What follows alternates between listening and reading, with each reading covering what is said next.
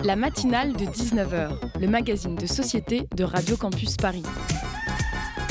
On y parle de sujets sérieux. Il n'y a pas d'édito enflammé sur le communautarisme blanc. De sujets moins sérieux. Ça peut être des bois sculptés à partir de formes naturelles interprétées. De ce qui se passe en Ile-de-France. Je me disais qu'à Paris, on était en avance sur la province. Et de débats pas forcément consensuels. Parlez-nous un peu de cette coupe monstruelle. Tous les jours, du lundi au jeudi, sur le 93.9. Sommes-nous en train d'abandonner les Kurdes Hier soir, j'ai assisté à une conférence autour d'une série de courts documentaires réalisés par une réalisatrice, Clarisse Anne, dont le visionnage se passait hier soir au Théâtre de la Clé à Sancier-d'Aubenton. Il s'intitulait Notre corps est une arme et se focalisait entre autres sur les combattantes kurdes dans les années 90-2000.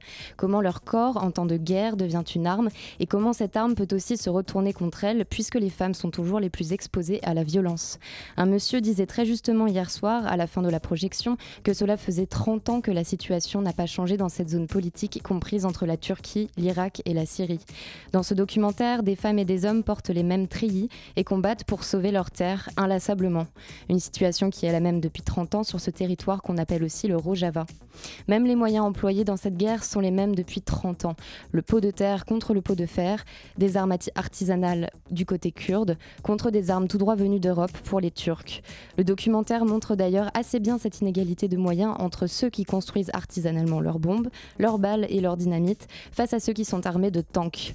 Les seuls avantages dont semblent pouvoir profiter les Kurdes sont l'aspect géographique et leur technique de dissimulation qui semble relativement bien fonctionner. Il y a d'ailleurs quelque chose d'assez impressionnant à voir les obus détruire tout sur leur passage. On est au cinéma et pendant que l'on assiste tranquillement, installé dans notre fauteuil à une séance documentaire, de l'autre côté de l'écran, des gens ont réellement brûlé, des gens sont réellement morts. Cette scène de guerre est d'ailleurs la seule victoire du côté kurde que l'on verra dans ce documentaire. Tout le reste montre l'emprisonnement, les prisonniers kurdes brûlés au lance-flammes par les militaires turcs, et puis plus tard, on nous montre aussi les réfugiés politiques kurdes qui arrivent en France et qui sont SDF. La caméra se pose sur trois jeunes hommes en train de se partager ce qui ressemble à un kebab assis dans une cabine téléphonique. Il pleut. Pas de commentaires, juste le silence et le bruit ambiant de la rue. Ce silence laisse libre cours à notre propre imagination. Chez moi, ça donnera à peu près ça. Si tu fuis ton pays et tes terres parce que tu es considéré comme un parasite, c'est pour rester en vie. Le prix à payer pour ton exil sera d'être condamné à l'errance. Et puis il y a aussi ce focus sur deux femmes militantes communistes kurdes. Arrivées à Paris il y a plusieurs années, elles témoignent. Elles ne sont pas particulièrement vieilles, mais leur visage est marqué. Une des deux a le regard très fixe, l'autre a des tocs. Les deux ont fait une grève de la faim pour faire valoir leurs idéaux, ont été emprisonnées, violées, elles ont frôlé la mort. Leur visage laisse transparaître les séquelles du traumatisme. Quand on leur demande si elles regrettent ce qu'elles ont fait, la réponse tombe comme un coup près de la part de l'une. Des dizaines de frères et de sœurs sont tombés alors que je suis toujours en vie. Je suis fière et je ne regrette rien au monde. Samedi dernier, il y avait un rassemblement, pro-kurde sur la place de la République. Je suis passée devant et puis j'ai culpabilisé parce que je me rendais compte que je connaissais finalement si peu de choses sur ce conflit. Aujourd'hui, j'essaye d'en apprendre davantage. La France ne peut pas laisser tomber ce peuple, pas maintenant. C'est un peuple dont le fonctionnement politique dans cette région est intéressant et démocratique. De ce que j'ai pu voir, la société kurde fonctionne égalitairement entre ces hommes et ces femmes.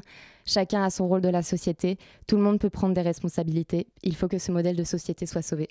you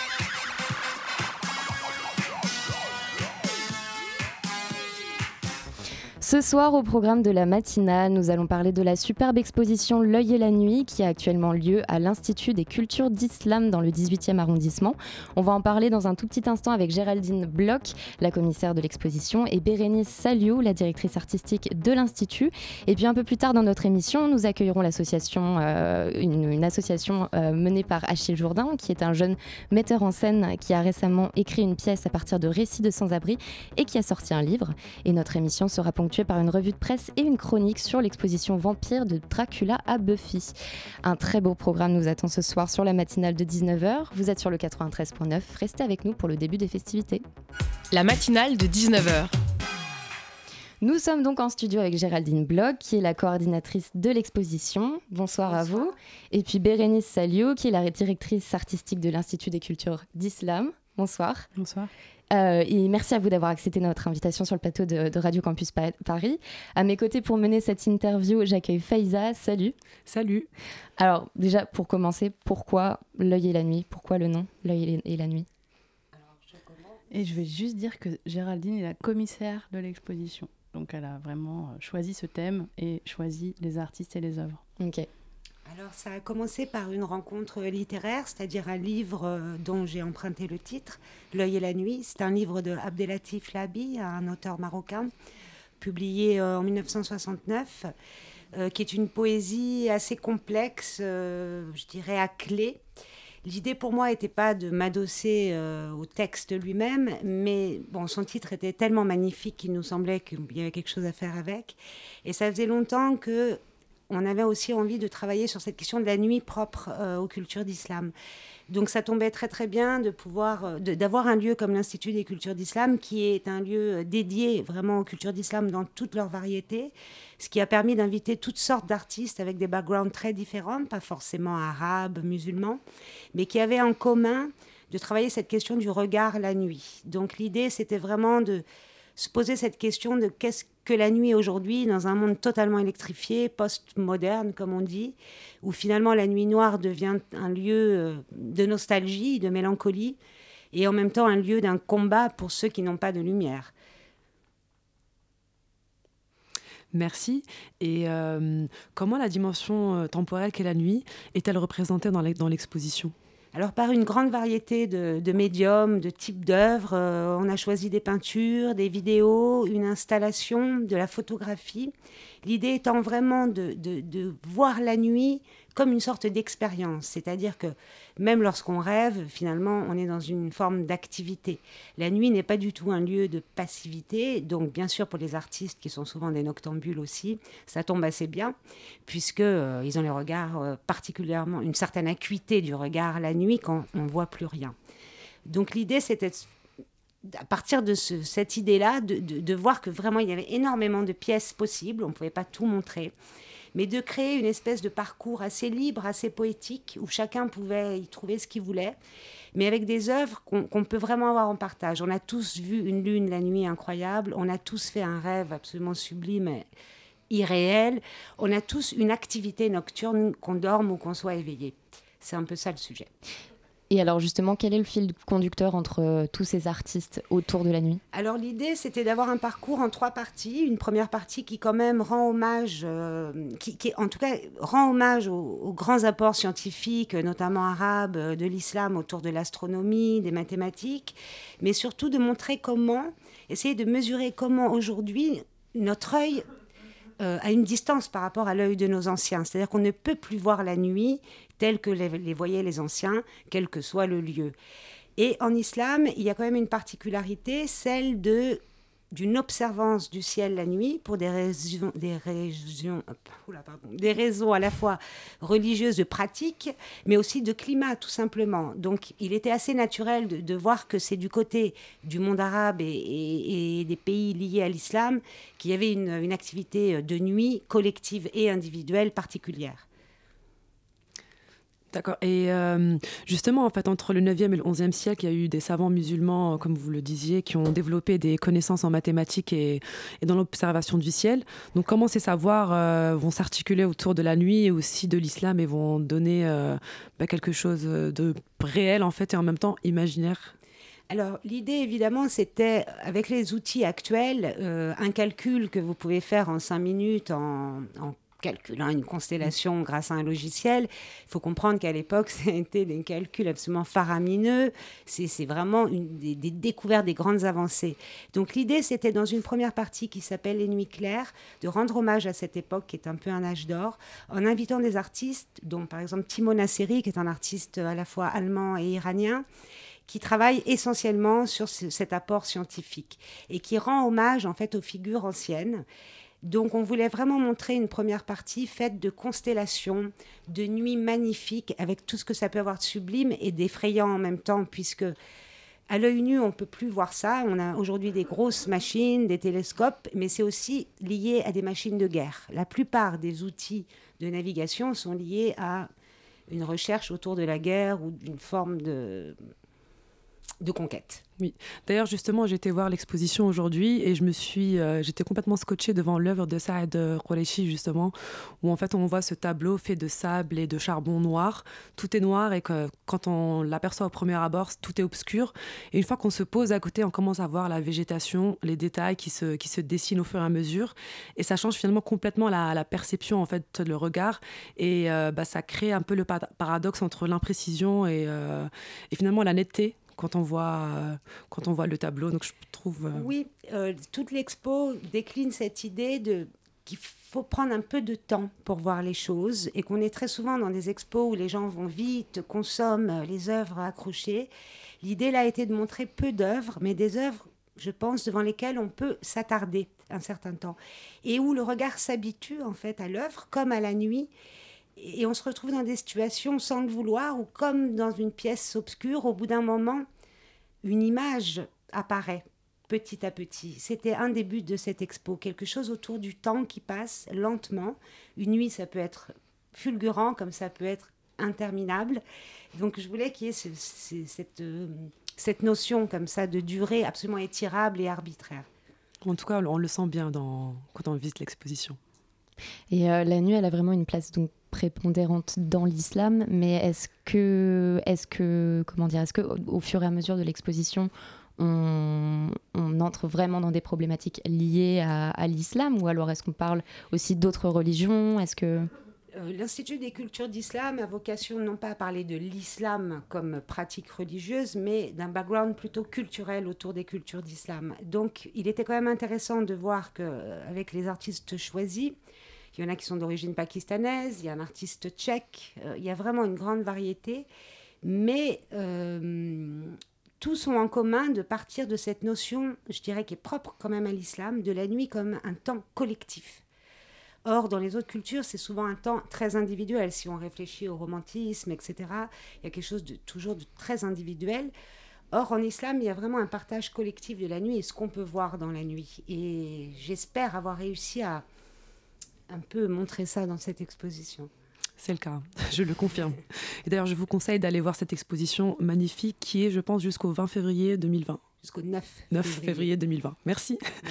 Euh, je voulais revenir aussi euh, sur, euh, toujours sur la nuit et la place justement prépondérante qu'elle a aussi dans le Coran et avec la nuit du doute, avec le, le, hijab du prophète Mahomet et la révélation qu'il a eue par rapport à, cette nuit-là, qu'on nomme aujourd'hui la, la, nuit du doute. Et justement, c'est elle qui détermine aujourd'hui le premier jour, l'annonce du ramadan. Et du coup, comment cette nuit cette nuit du doute, est-ce qu'elle nous plonge dans l'univers du scientifique, du céleste, du divin, du sacré ou du rituel? Alors, je pense qu'elle est au croisement de, toutes ces questions, évidemment. Alors, dans, dans l'expo, vous mentionnez la vidéo euh, qui est un peu une des clés de voûte de l'expo de Faisal Bagrish, qui s'appelle carrément La Nuit du Doute, qui est un ensemble, une sorte de compilation de souvenirs d'enfance télévisuels avec vraiment des programmes qu'on connaît tous comme Hulk ou La petite maison dans la prairie, mais en partant de cette idée de la nuit du, tout, du doute, où finalement l'islam enjoint chaque croyant à regarder par son propre œil la lune montante, le croissant, retrouver le croissant dans, dans la nuit, euh, il m'a semblé que ça posait cette question du libre arbitre finalement. Et la nuit du doute et d'autres nuits dans l'islam posent cette question de d'une possible cohabitation coexistence entre le, nuit, le, rêve et la réalité. Il y a un acte fondateur quand même dans le Coran, enfin un moment fondateur qui est l'Isra, qui est le voyage que réalise le prophète, qui est un voyage merveilleux, nocturne, où il se retrouve à chevaucher une créature ailée qui n'est pas décrite, qui s'appelle le Bourak, et qui part donc comme un miracle de la Mecque à Jérusalem et fait l'aller-retour en une nuit, euh, voilà, de la Mecque à Jérusalem. Évidemment, on ne sait pas si c'est un rêve, si c'est une vision du prophète, mais en tout cas, c'est cette nuit-là que la révélation coranique se fait. le message divin passe. Et on se rend compte qu'à partir de cette occurrence-là, d'autres occurrences habitent le Coran. Toutes les nuits du Ramadan, par exemple, euh, où on inverse finalement le temps de, vie et, de la nuit devient presque le jour. Donc il me semblait intéressant de montrer qu'il n'y avait pas non plus cette binarité nuit-jour. Euh, l'idée, c'était de montrer comment la nuit se décline en fait à différents degrés de nuit. Et quelque chose, quelque chose aussi qui est connu dans le Coran, c'est cette idée d'un fil tendu qui devient blanc ou noir, et c'est au moment où on ne sait plus le percevoir que hum, la nuit commence. Et voilà, ça posait la question du crépuscule, du petit matin, de l'aube. Et il y a différents temps dans le Coran qui, parlent de, ça, avec parfois des rites associés à ça. Donc il m'avait semblé que c'était vraiment très légitime d'être accueilli à l'Institut des cultures d'islam, parce que il y a un background autour de la nuit qui, à mon avis, est plus prégnant encore que dans d'autres cultures, finalement. Tout à fait. Et euh, à quoi fait référence l'imaginaire, euh, finalement, de l'islam? Et en quoi le monde de la nuit vient se mêler justement à cet imaginaire? Alors pour moi, l'entrée serait peut-être celle du rêve, parce qu'il me semble qu'il n'y a aucune euh, incompatibilité avec le rêve en islam. D'ailleurs, l'interprétation des rêves reste le livre le plus lu après les mille et une nuits, le plus lu, le plus acheté dans tout le monde arabe. Ça dépasse le monde arabe, puisque c'est l'islam aussi en Indonésie, etc. Pour moi, c'est cette cohabitation tout à fait possible entre réel et imaginaire que permet la religion et entre aussi le mysticisme et voilà les croyances qui sont pas euh, finalement il n'y a pas il y, a pas forcément d'acuité en fait dans, dans, le truc mais c'est aussi des préceptes aussi qu'on nous inculque en tout cas et qu'on apprend au fur et à mesure et qu'on c'est des superstitions aussi par exemple il y a des euh. superstitions il y a une manière de, de contrôler la nuit mais aussi je pense euh, une véritable expérience intérieure oui. le Coran pousse à cette expérience intime intérieur. Oui, c'est d'ailleurs on le, voit avec tout, pardon, avec toutes les mystiques euh, du début de l'islam. Évidemment, c'est lié aussi à un contexte géographique qu'on n'a plus aujourd'hui. Il est certain que quand on est face à une nuit absolument étoilée dans le désert, on devient mystique, euh, même si on est très concret. Merci euh, d'être avec nous sur notre plateau. On va se retrouver juste après une pause musicale.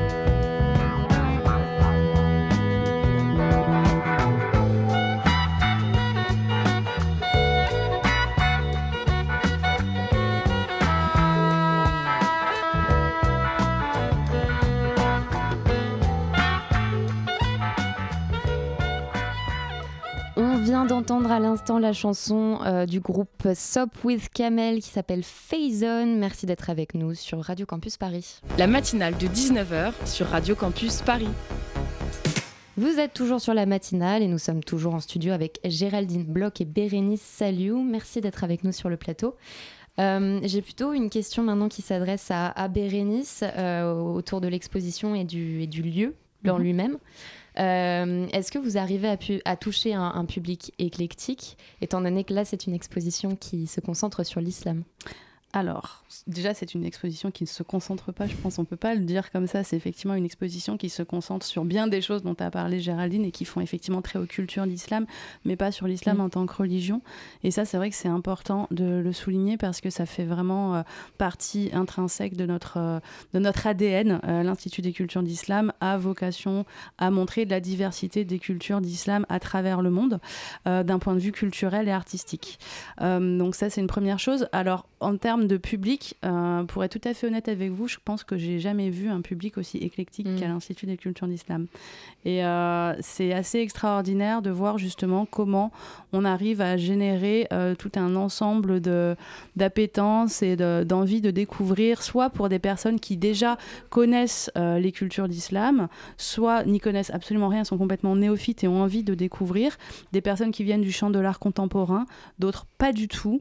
et on s'inscrit dans un quartier qui est celui de la Goutte d'Or, qui est celui de Barbès. Et c'est important euh, d'être dans ce quartier-là et de travailler aussi avec le quartier. Donc on a aussi de nombreux euh, projets qui se déclinent avec de nombreuses euh, associations du quartier. On a tout un programme jeune public. Et au-delà de l'exposition, il y a toute une programmation pluridisciplinaire. Et ça, ça permet aussi en fait d'ouvrir complètement en termes de public. par exemple, on va sur un concert, peut-être un concert plus type électronique ou musique du monde, etc., ou du hip-hop aussi parfois, euh, toucher euh, un public plus jeune sur des conférences plus scientifiques avec différents partenariats. Euh, on va euh, toucher peut-être des publics euh, plus avertis ou plus de chercheurs ou d'étudiants. Sur du cinéma, encore d'autres typologies de publics, etc. Et c'est vrai que ce qui est assez incroyable, c'est qu'il y a effectivement des publics différents en fonction des événements qu'on organise, mais il y a aussi dans certains événements des publics qui se croisent chez nous et qui ne se croiseraient pas forcément ailleurs. Et c'est assez étonnant de voir justement ce mélange de personnes et qui viennent aussi bien du quartier, on dirait à, peu près un tiers de notre public vient du 18e arrondissement, euh, un autre tiers de Paris et, euh, Grand Paris, et euh, le tiers restant, on va France et international. Donc c'est très, très ouvert. Et quelle différence principale vous feriez du coup entre l'Institut et l'Institut du monde arabe Alors la différence principale, c'est que l'Institut des cultures d'islam ne se... contrairement à l'Institut du monde arabe, l'Institut du monde arabe, c'est le monde arabe. Et à la base, c'était les pays de la Ligue arabe, premièrement. Nous, c'est les cultures d'islam. Donc c'est beaucoup plus vaste. On n'est pas circonscrit à un ensemble de pays, mais on est vraiment sur euh, tous les pays où l'islam est présent. Donc, et aussi bien d'ailleurs à travers ces diasporas. Donc c'est beaucoup plus vaste. Et par exemple, on a eu une exposition qui s'intitulait Java Art Energy, qui portait sur euh, la vitalité de la scène artistique javanaise en Indonésie, l'Indonésie étant le pays qui compte aujourd'hui le plus de musulmans au monde. Et c'est pas forcément quelque chose de connu, justement, en tout cas vu de France ici, que ces cultures d'islam en Asie du Sud-Est. Donc ça, typiquement, c'est effectivement quelque chose qui nous distingue. Et d'autre part, l'IMA, c'est aussi un outil de diplomatie, avant tout. Et nous, nous sommes un centre culturel, nous sommes un centre artistique qui avons moins vocation à... Euh, en tout cas euh, générer euh, des, des questionnements d'ordre politique. J'aimerais vous faire écouter un petit extrait sonore. Je trouve un intérêt à innover comme ça avec un lieu qui a deux fonctions, une fonction culturelle et une fonction cultuelle, parce que ça permet le dialogue. Des gens qui vont prier, qui n'ont pas nécessairement un intérêt ou une ouverture sur les arts contemporains, peuvent découvrir des arts contemporains. Et puis des gens qui ont un intérêt pour les arts contemporains verront des fidèles qui regardent des tableaux, qui voient des sculptures et on espère que le dialogue, par les conférences qu'on va organiser, les, brunchs littéraires, etc., le dialogue devrait s'établir. Alors, on vient d'entendre Jamel Oubéchou, qui est le directeur du conseil d'administration de l'Institut. Alors, je vous interromps, je me permets, pardon. Alors, Jamel Oubechou était l'ancien président de l'Institut des cultures d'islam qui donc a quitté l'Institut il y a plus de 3 ou 4 ans maintenant et qui n'est donc plus du tout au conseil d'administration. Mais c'est pas grave, vous êtes allé chercher dans les archives, c'est super. C'est de l'AFP, oui. Ce que, dit, ce que dit Jamel est tout à fait pertinent parce que ça continue aujourd'hui, bien entendu. On perpétue cet état d'esprit et, euh, et euh, voilà, c'est vraiment ce qui, fait, euh, ce qui fait notre spécificité à l'Institut, c'est cette porosité entre différents publics, puisqu'effectivement, il y a quelque chose d'absolument innovant à l'Institut, c'est que nous avons une salle de prière. Cette salle de prière, elle n'est pas gérée par nous, elle est gérée directement par la Grande Mosquée de Paris, donc dans le plus strict respect de la loi sur la laïcité. et donc, effectivement, il y a des fidèles qui traversent notre établissement tous les jours pour se rendre à la salle de prière et aller prier.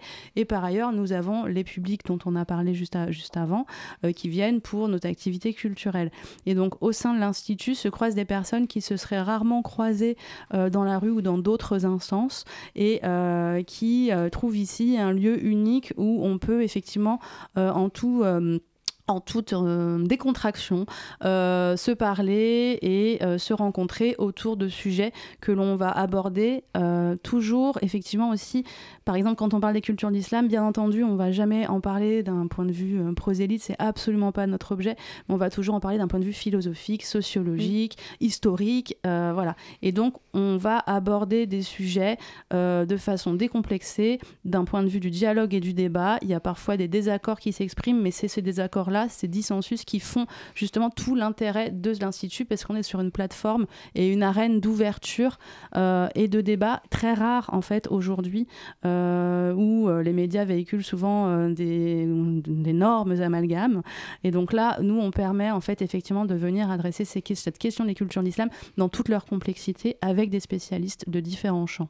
Et justement, ça changerait la question que je voulais vous poser par rapport à, ce qu'on vient d'entendre. Euh, est-ce que, est que justement vous, vous essuyez des critiques par rapport à, cet euh, amalgame qu'on pourrait faire entre lieu de culte et euh, lieu culturel que parce qu'en ce moment on entend quand même des belles choses venant de de nos élus mhm. directement. Donc est-ce que quelque part il n'y a pas aussi une parole qui se libère par rapport à ça? Est-ce que des critiques sont plus ouvertes? Alors c'est pas simple hein, de s'appeler l'Institut des cultures d'islam aujourd'hui, ça c'est faut pas se le cacher, mais c'est justement ce qui fait euh, tout l'intérêt euh, de, notre institut et tout le tout l'enjeu en fait qu'on porte aujourd'hui.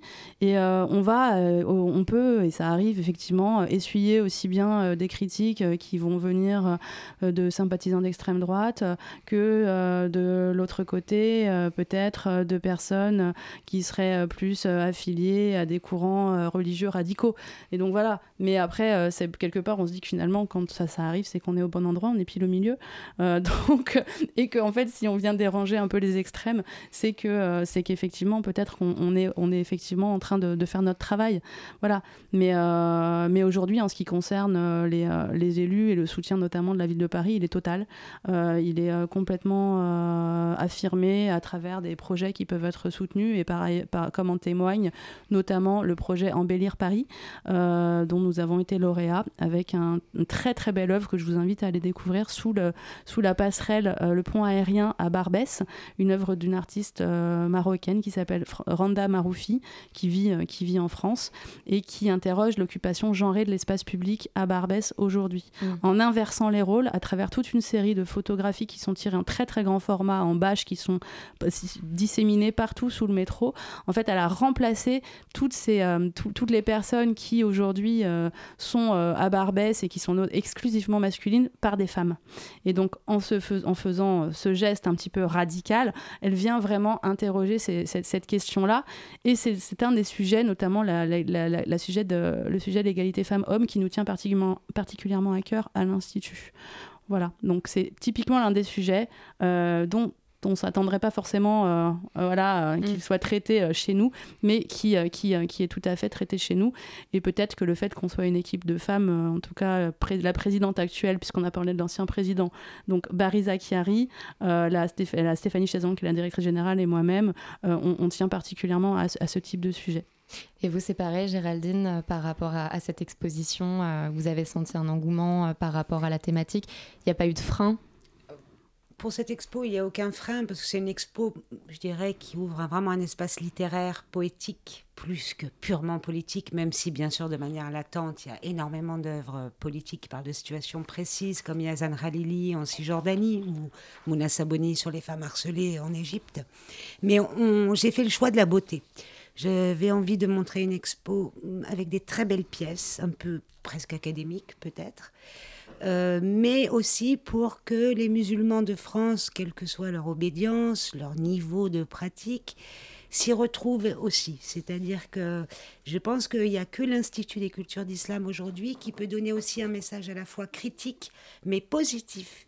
Euh, autour de l'islam, qui soit pas comme un islam de complexé, c'est-à-dire que l'expo met en valeur euh, une finesse de regard, une histoire, une tradition, euh, dont l'Occident a oublié quand même en partie son héritage. Voilà. Moi, je voulais revenir aussi dans cette exposition, L'œil et la nuit. Il y a aussi une programmation en dehors du mur de l'Institut, donc je voudrais que vous nous en disiez plus. Alors, pour ma part, le problème été que on ne pouvait pas tout mettre dans l'expo, donc j'ai choisi la question de l'œil. Comment on peut voir la nuit quand on est artiste ou qu'on est n'importe qui. Euh, mais bien sûr, il y avait d'autres pans de la nuit très très importantes en islam, sur la question plus précisément de la religion. On va avoir une conférence sur qu'est-ce que c'est que les rites la nuit du ramadan, avec leurs différences et leur communauté d'un endroit à l'autre. On va avoir des films euh, qui cassent certains tabous, euh, des nuits blanches euh, un peu hard. alors bien sûr, l'Institut des cultures d'islam n'a pas, pas vocation à montrer toutes les nuits érotiques qui peuplent la culture musulmane. Or, il y en a énormément. Donc par des films et certaines conférences, on peut aussi montrer des, voilà, des aspects, je dirais, plus sensuels de la nuit dans les cultures d'islam. Effectivement, à chaque exposition, on a toujours une programmation pluridisciplinaire qui nous permet d'ouvrir des portes et vraiment dans une approche holistique où tout se répond finalement. Euh, c'est pas l'exposition d'un côté et la programmation de l'autre, mais on pense vraiment tout ceci comme un tout et ça permet euh, de tisser des passerelles avec d'autres disciplines, aussi bien la danse contemporaine que du théâtre, que des concerts, euh, de musiques actuelles ou plus traditionnelles, à l'occasion justement de certains moments euh, du calendrier musulman aussi, comme par exemple la nuit du destin. Voilà, et aussi du cinéma, des activités jeunes publics, euh, des, activités aussi plutôt d'ordre peu visite de quartier, des ateliers culinaires. Enfin, c'est très très vaste. On a pratiquement, enfin, je dirais autour de trois événements par semaine, et donc il y a une magnifique programmation à découvrir et qui s'égrène jusqu'à mi-février euh, dans le cadre de l'œil et la nuit. On a encore 15 petites secondes avant la fin de, cette interview. Est-ce que vous, vous, pouvez nous rappeler les dates de l'exposition, le lieu de l'exposition, tous les trucs importants? À savoir sur l'exposition L'Institut des cultures d'islam, nous sommes donc dans le 18e arrondissement, nous sommes sur deux bâtiments, c'est important. Il y en a un au 56 rue Stephenson et le deuxième au 19 rue Léon. L'exposition est sur les deux bâtiments, donc il ne faut surtout pas en louper un. Mmh. Et euh, voilà, et donc en ce qui concerne les dates de l'exposition, je vais laisser le mot de la fin, Géraldine. Elle se clôture le 9 février. Elle est ouverte tous les jours, sauf le lundi. Tout à fait, et elle ouvre le vendredi à 16h. Et c'est gratuit. Tout à fait. Merci beaucoup Géraldine Bloch et, Bérénice Salio d'avoir accepté notre invitation sur la matinale de Radio Campus Paris. Et puis bah, quant à nous, chers auditeurs, on se retrouve après une pause musicale.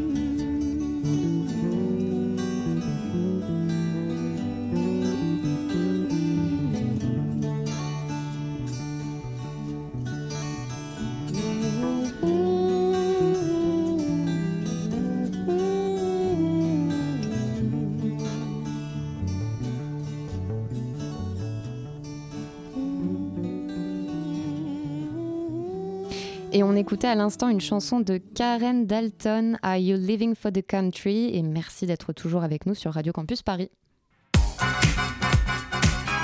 La matinale de 19h. Du lundi au jeudi sur Radio Campus Paris. On accueille tout de suite Hugo pour sa revue de presse. Salut Hugo. Salut Kathleen. Et pour commencer, une page qui se tourne en Israël. Oui, fin de, fin de parcours pardon, pour Benjamin Netanyahou qui annonçait ce lundi qu'il renonçait à former un gouvernement et remettait le mandat qui lui avait été confié par le président de la République d'Israël, l'État d'Israël. Pardon. Pour rappel, le bloc de droite autour de son parti, le Likoud, avait obtenu 55 sièges aux dernières législatives anticipées contre 54 pour la coalition assez hétéroclite formée autour du leader de la formation centriste bleu-blanc Benny Gantz qui devrait à son tour se voir confier la délicate mission de réunir une majorité à ce stade plus qu'incertaine. Symboliquement, le transfert de ce mandat est marquant, nous raconte Le Monde dans son édition d'aujourd'hui, car c'est la première fois en Israël qu'il est attribué à une autre personnalité politique depuis 2008. Un futur incertain pour l'État hébreu, mais aussi pour le désormais ex-premier ministre qui va vraisemblablement être mis en examen d'ici à la fin de l'année. Face à cette situation tendue, Le Monde dépeint les options qui sont désormais sur la table, parmi elles l'hypothèse d'un gouvernement minoritaire de centre-gauche, soutenu par des partis arabes et l'abstention du parti laïque et nationaliste de l'ancien ministre Avigdor Lieberman. Mais ce soutien conjoint semble, je cite, impossible selon Abraham Diskin, interrogé dans les colonnes du quotidien du soir, en raison de l'orientation profondément anti-arabe de Lieberman. L'enseignant n'exclut pas, cependant, je cite, une scission au sein du Likoud euh, au cas où le procureur général annonce l'inculpation de Benjamin Netanyahou. Dans une telle situation, un troisième passage aux urnes anticipé, après ceux d'avril et de septembre dernier, apparaît désormais comme hautement probable. Proche-Orient, toujours, on parle de l'offensive turque au nord de la Syrie. Oui, on lira dans l'hebdomadaire Marianne de cette semaine un long papier sur cette reprise des hostilités à l'endroit des Kurdes en Syrie, depuis que le président américain Donald Trump a annoncé le 6 octobre dernier le retrait des quelques 50 soldats d'élite américains qui maintenaient le statu quo dans la région. Il y a chez Erdogan quelque chose du sultan pyromane, écrit le journaliste Bruno Ritt, qui rappelle tout de même que, je cite, les Kurdes servent aussi de geôliers à la communauté internationale. Ils détiennent près de 12 000 djihadistes, parmi eux environ 2 000 volontaires étrangers. Et de rappeler que cela constitue, je cite encore, un enjeu de sécurité pour les chancelleries occidentales qui craignent de voir ces prisonniers, une fois libérés, euh, revenir dans leur pays d'origine. Et la réaction occidentale laisse quelque peu à désirer. En effet, toujours dans Marianne, on lit l'impuissance de la France qui, bien qu'elle ait condamné l'offensive et décidé de stopper les exportations prévues de matériel de guerre vers la Turquie, a proposé donc euh, et qui a proposé au Conseil de sécurité de l'ONU euh, une, une, résolution pardon pour euh, condamner cette situation, cette résolution que l'hebdomadaire qualifie de bonne intention tombée à l'eau faute d'unanimité. Les Kurdes lâchés par leurs alliés occidentaux ont donc été contraints de se tourner vers Bachar el-Assad qui récupérera en échange de sa protection plusieurs poches de territoire actuellement détenues par les Kurdes. Une situation qui n'est pas pour déplaire à Vladimir Poutine, proche d'Assad et d'Erdogan, qui s'affirme désormais comme le maître du jeu dans la région. De l'autre côté de l'Atlantique, une révolte sanglante frappe actuellement le Chili. Oui, tout a commencé avec un ticket de métro, pourrait-on dire, car c'est bien l'augmentation du prix des transports en commun dans la capitale Santiago qui a mis le feu aux poudres, une mesure sur laquelle le président conservateur Sébastien Piñera est depuis revenu, mais sans réussir à contenir la contestation qui a désormais fait 12 morts et des dizaines de blessés. Interrogé par Le Monde, l'historien Olivier Compagnon, directeur de l'Institut des hautes études sur l'Amérique latine, euh, ne, trouve, pardon, je cite, rien d'étonnant à la situation actuelle du Chili qui est, dit-il, le premier État dans lequel ont été appliquées les recettes de la doctrine néolibérale portée par les Chicago Boys. Sous la dictature du général Pinochet, ses disciples de Milton Friedman, continue-t-il, ont été chargés de redresser le pays à grand renfort de privatisation, de réduction du rôle de l'État et de libéralisation quasi complète de l'économie. Des raisons économiques à la colère donc qui ne semblent pas sur le point de retomber à l'approche d'une troisième nuit de couvre-feu.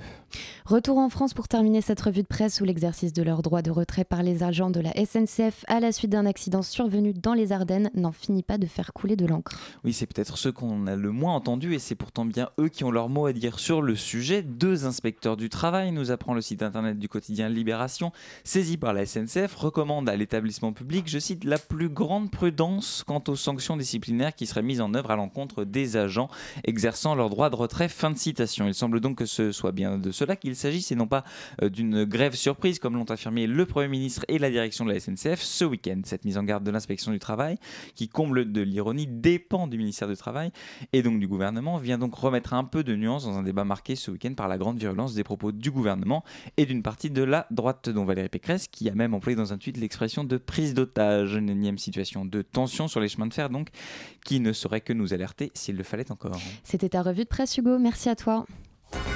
Euh, nous proposons euh, une programmation qui se veut euh, décloisonnante. On a toujours un escape game, on a un jeu de plateau, de stratégie. Plusieurs euh, groupes de musique.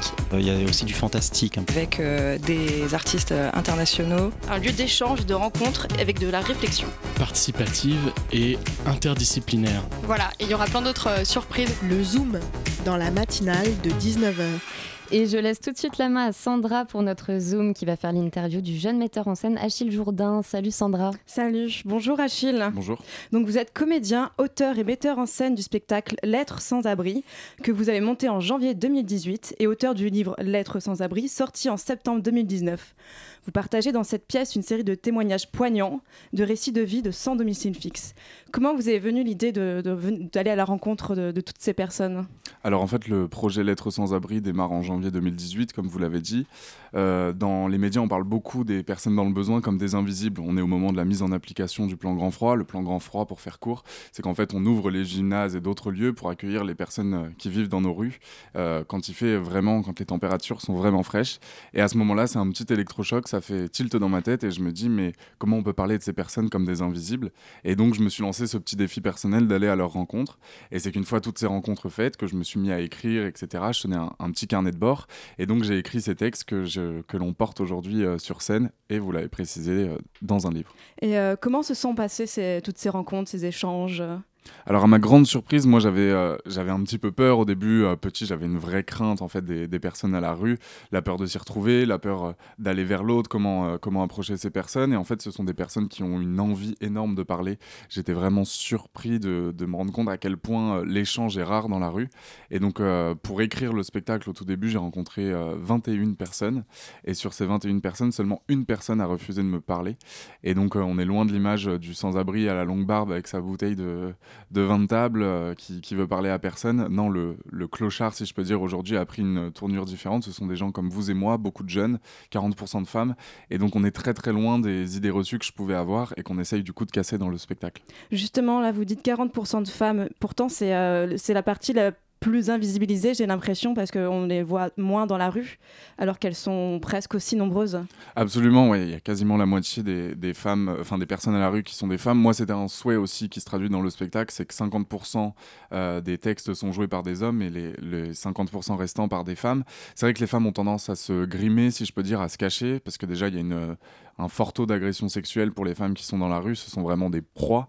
Euh, moi, j'ai rencontré une, une, jeune, euh, une jeune femme qui s'est retrouvée à la rue il y a quelques mois qui m'avait dit, euh, pour la plupart des violeurs, on est moins cher qu'une pute. Et donc, effectivement, il y a cette idée-là que la femme à la rue, elle est gratuite, si je peux dire ces horreurs. Et donc, il y a vraiment ce- cet aspect de se cacher et de vivre vraiment encore plus reclus dans nos rues. Et est-ce qu'il y a des témoignages qui vous ont plus touché, bouleversé Alors ce témoignage était vraiment, Oui. vraiment marquant. Euh, c'est une euh, jeune fille qui avait vécu euh, déjà des, des scènes d'outrage pendant sa, sa jeunesse, qui l'a vécu directement en arrivant à Paris. Elle venait de, de région. Et aussi un jeune homme qui était euh, homosexuel. Ses parents l'ont pas accepté, ils l'ont mis dehors.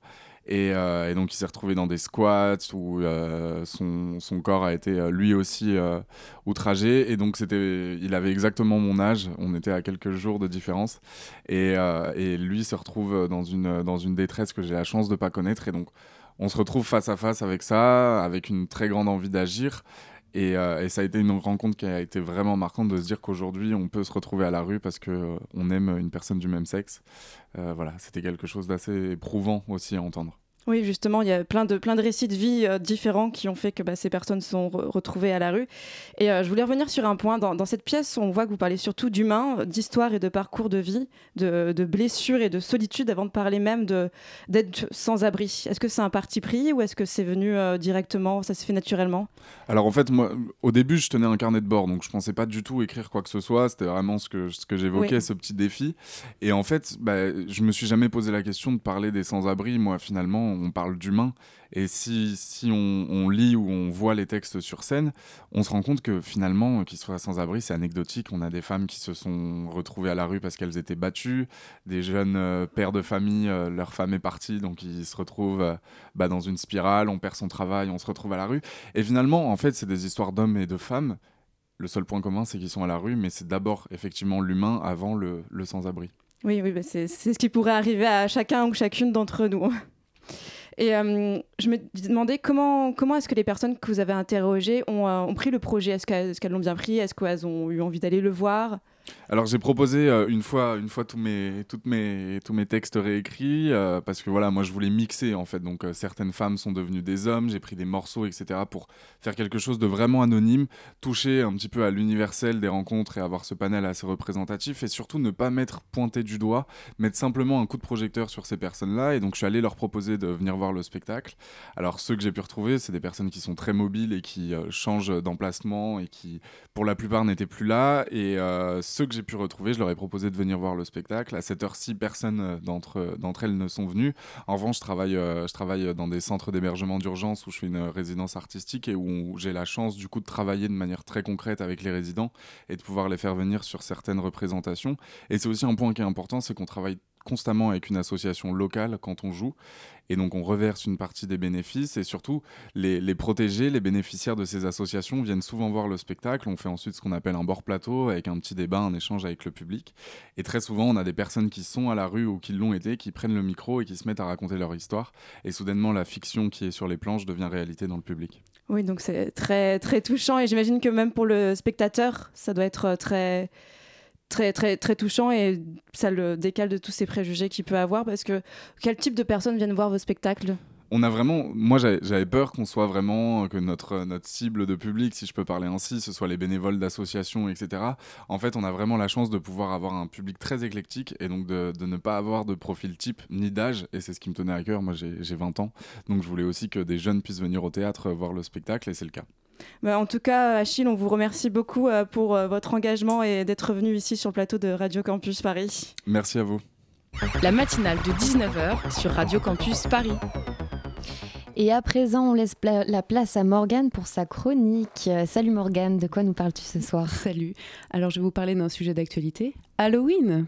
Voilà, on change complètement de décor de tout ce qu'on a dit durant l'émission. Parce que l'année dernière, donc pour ma première chronique il y a un an, je me souhaitais un joyeux anniversaire. euh, je vous avais fait un tuto Halloween sur la sorcière et sur comment bien faire trembler le patriarcat en suivant les conseils de Mona Chollet. Et cette année, j'ai décidé de faire appel à votre part sombre, cette part de vous inavouable, cette part de vous qui écoutait Evanescence au collège et qui mettait trop d'eyeliner. Cette année, réconciliez-vous avec l'ado gothique que vous étiez, car la figure du vampire revient en force. À l'occasion de l'exposition Vampire organisée à la Cinémathèque française, je vous propose donc une petite sélection de looks made in Transylvanie qui saura correspondre à toutes vos envies. Donc pour ceux qui souhaitent un look cinéphile et pointu, inspirez-vous de l'élégance surannée de Bella Lugosi dans le Dracula de Todd Browning. Les cheveux plaqués en arrière, le nœud papillon et les costumes et le costume cintré, ce vampire du début du siècle dernier est devenu une icône validée par la fashion police du cinéma. Le style victorien du Dracula de Coppola ou d'entretien avec un vampire saura ravir les adeptes du teint blafard et des chemises à jabot. Un look romantique risqué, hein, réservé à ceux qui n'ont pas peur du too much, comme le dit si bien la sainte mère du style, Christina Cordula. Ça rentre dans la case plutôt du bizarre, euh, du limite fashion faux pas. Merci Christine pour, euh, Christina pardon, pour cette analyse tranchée. Euh, les années 90-2000 faisant leur grand retour, revisionner les sagas Underworld à la qualité très discutable ou la saga Blade à la qualité plus enthousiasmante et mettez un long manteau noir en vinyle ou en cuir pour affronter la nuit et les licans. Pour un look plus actuel, je vous propose d'aller faire un tour du côté de Only Lovers Left Alive de Jim Jarmusch Avec leur spleen amoureux et leur rock crasseux, les Adam et Ève amants pour l'éternité sont les hipsters désabusés les plus stylés. Et puis bon, comme euh, le temps presse et qu'on n'a pas que ça à faire, je ne vous parle pas des teen vampires qui ont sacrifié leur jeunesse sur l'autel du style, avec pour meilleur exemple le torse pailleté de Robert Pattinson dans Twilight, qui malgré cette prise de risque euh, osée, n'a pas su convaincre le jury. Eh ben, merci beaucoup, Morgane. Il y a une relance. Ah, il y a une relance Merde. Tu l'as pas du tout Non. Eh bien, je vais te faire la relance. Mais alors, tout ça, c'est bien sympa, mais elles sont où les femmes? Il n'y a que des vampires hommes qui ont le grand rôle? Non, bien sûr. Même si la figure de Dracula a contribué à véhiculer l'image d'un homme prédateur séduisant les jolies jeunes femmes pour leur voler leur vitalité, comme tout bon producteur de cinéma d'ailleurs, les femmes ont elles aussi les dents longues. Notamment Teda première femme vampire de l'histoire du cinéma, qui, avec sa longue chevelure sombre et son regard ténébreux, dans le film de 1915 La Vampire, a su créer à son image le terme de femme fatale. Plus récemment, le film A Girl Walks Home Alone at Night, yes, j'ai réussi à le dire, d'Anna Lily Amirpour propose une version de la femme vampire voilée qui fait régner la loi dans une ville rongée par les vices des hommes. Et donc on ne sait pas alors ce qui a le plus effrayé l'élu du Rassemblement national Julien Audoul, le voile ou les canines acérées. Pour les plus courageux, tous les films que j'ai évoqués et des dizaines d'autres sont à retrouver dans la programmation spéciale de la Cinémathèque. Vous pourrez y voir des merveilles poétiques telles que Morse, mais aussi des pépites nanardesques comme Santo et le trésor de Dracula, ou encore Spermula, voilà, vous voyez un peu le style. De quoi choisir parmi les nombreuses déclinaisons de cette figure intemporelle et immortelle pour devenir le temps d'une soirée, le vampire avec lequel l'ado gothique que vous étiez aurait adoré sortir. Alors pour tous ceux qui ont le coup solide, rendez-vous est pris jusqu'au 19 janvier. eh bien, désolée pour cette relance ratée. Pas mais merci souci. Morgane pour ta chronique et joyeux un an du coup. Euh, et puis, bah, quant à nous, euh, cette émission, elle est, elle est terminée. hein. Je remercie nos invités de ce soir d'être venus sur notre plateau. Sans oublier évidemment tous nos bénévoles qui ont participé à, à son blablabla, j'y arrive plus, à son élaboration. Merci à Jules pour la coordination. Merci à Hugo pour sa revue de presse. Merci à Sandra pour avoir réalisé le Zoom. Merci à Morgane pour sa chronique et merci à Philippe qui était à la réalisation de cette émission. Et en ce qui nous concerne, vous retrouverez Lucas dès demain, 19h, pour une nouvelle matinale qui invitera des représentants de Handicap International. Donc restez branchés sur le 93.9 et à tantôt.